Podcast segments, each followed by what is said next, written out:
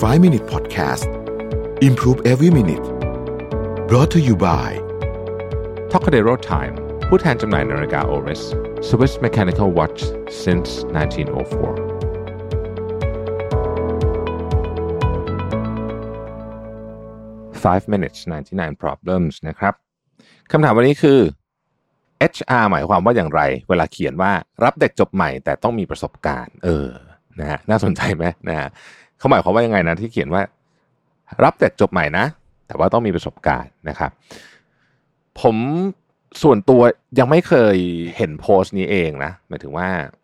เออยังไม่เคยเห็นแต่เคยเคยเห็นคนเขียนถึงอะเรื่องนี้นะฮะผมก็ไม่รู้เหมือนกันว่าเขาหมายถึงว่าอะไรนะแต่ถ้าให้ผมเดาถ้าให้ผมเดานะฮะอาจจะหมายถึงแบบนี้ฮะคือเดี๋ยวนี้การเรียนหนังสือ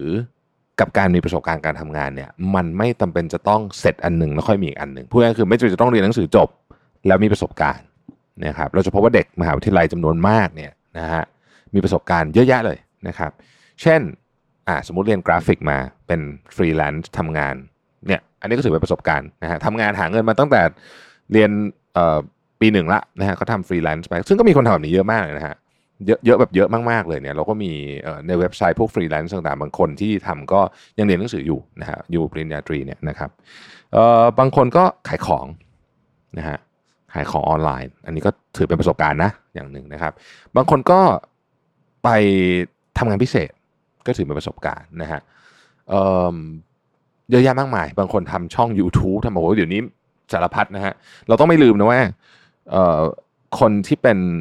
ยูทูบเบอร์ที่รายได้เยอะที่สุดนะวันนี้ไม่แน่ใจว่ายังเบอร์หนึ่งของโลกหรือเปล่าเนี่ยแต่ว่าถ้าไม่หนึ่งก็แถวๆนั้นแหละเพราะว่าเยอะจริงๆเนี่ยนะฮะเป็นเด็กอายุเจ็ดขวบนะฮะเพราะฉะนั้นเด็กอายุเจ็ดขวบคนเนี้ย ประสบการณ์เพียบเลยเนาะนะเพราะว่าเป็นยูทูบเบอร์ที่รายได้เยอะมาก เพราะฉะนั้นผมคงอาจจะตอบแทน HR ทุกท่านไม่ได้แต่ว่า ถ้าถ้าถ้าผมเขียนสองคำนี้อยู่ในประโยคเดียวกันเนี่ยผมจะหมายถึงอย่างนี้ครับคือ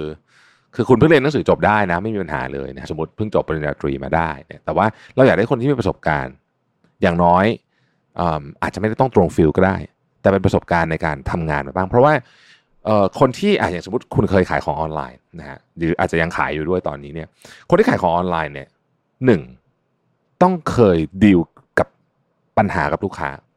ส่งของช้าส่งของไม่ทันของแตกเสียหายนะฮะพวกนี้เนี่ยอันนี้เป็นทักษะนะทักษะในการดีลกับคนลูกค้าที่กำลังโมโหอยู่เนี่ยทำยังไงลูกค้าแบบ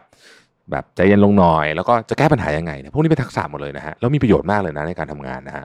อ่านี่ก็ก็เป็นอันหนึ่งนะฮะ การขายของออนไลน์เนี่ยช่วยฝึกเรื่องของ critical thinking ด้วยมาก ๆ เลย คือคุณเอาเงินมาลงทุนใช่ไหมสมมติซุนสั่งของเข้ามาเนี่ย คุณต้องดูว่าหนึ่งทำยังไงของจะมีพอขาย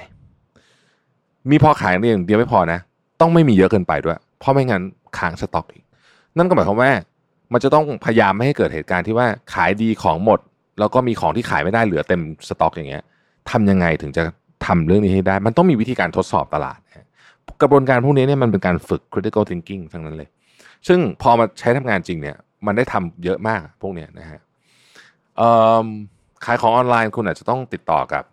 ซัพพลายเออร์ต่างประเทศนะฮะเอาของนำเข้าของเข้ามา คุณอาจจะต้องเคยดีลกับศุลกากรนะเพราะอาจจะโดนภาษี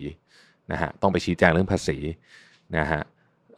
ถ้าคุณจด VAT ได้ได้เกิน 1.8 ล้านสมมติขายดีจัดเลยเนี่ยนะฮะ คุณก็จะต้องดีลกับเรื่องภาษีพวก VAT พวกอะไรพวกนี้ ซึ่งอันนี้มันมันเป็นสิ่งที่มีค่ามาก ๆ เลย ในการทำงานจริงๆนะฮะหรือสมมุติว่าคุณทำงานร้านอาหารนะฮะแน่นอนเลยสิ่งหนึ่งที่คุณต้องฝึก คุณต้องคุณฝึกอัตโนมัติเลยคือฝึก EQ ใช่ไหมเพราะว่า ฝึก EQ เนี่ยก็คือ คุณต้องดีลกับลูกค้าที่แบบบางทีอาจจะงี่เง่าหรืออะไรแบบนี้มันเป็นมันวิธีการฝึก EQ ซึ่ง EQ อันนี้เนี่ยสำคัญมากเลยในการทำงานนะฮะหรือแม้ถ้าคุณเป็น TA ช่วยอาจารย์นะฮะช่วยอาจารย์เอ่ออาจจะช่วยเป็นเอ่อเขาเรียกอะไรนะ TARA ใช่ไหม Research Assistant พวกนี้เนี่ยมันก็ได้ประสบการณ์ในเรื่องของการเก็บหาวิเคราะห์ข้อมูลนะฮะในการศึกษาว่าเอ๊ะ กระบวนการในการสังเคราะห์คำตอบเนี่ยมันจะทำยังไง ซึ่งก็มีประโยชน์มากเลยในการทำงานนะครับพวกนี้นี่แหละคือผมคิดว่าประสบการณ์ที่เรามองหาจากน้องๆที่เพิ่งจบใหม่นะครับแล้วถ้าเล่าเรื่องพวกนี้ได้เนี่ยโอ้มันเป็นคะแนนบวกแบบโหรานเลยนะฮะก็พยายามผมคิดว่าในช่วงเรียนเนี่ยพยายามหาโอกาสทำอะไรพวกนี้มันดีมากนะครับ ไม่ต้องทำเยอะถึงขนาดเสียการเรียนนะแต่ว่าเอานิดหน่อยคือก็ขึ้นอยู่กับคนอะจะจะนิดหน่อยก็ได้จะเยอะก็ได้แต่ว่าอย่าเสียการเรียน ก็จะดีเนี่ยนะครับ ก็คือให้มันมีประสบการณ์พวกนี้บ้าง แล้วเราจะได้เล่าให้ HR เขาฟังได้ตอนที่เขาสัมภาษณ์งาน แล้วมันมีประโยชน์ในการทำงานจริง ๆ นะครับ ขอให้โชคดีนะครับ แล้วเราพบกันใหม่ในวันพรุ่งนี้ครับ สวัสดีครับ 5 Minute Podcast Improve Every Minute Presented by t o k a d e r o Time ผู้แทนจำหน่ายนาฬิกา Oris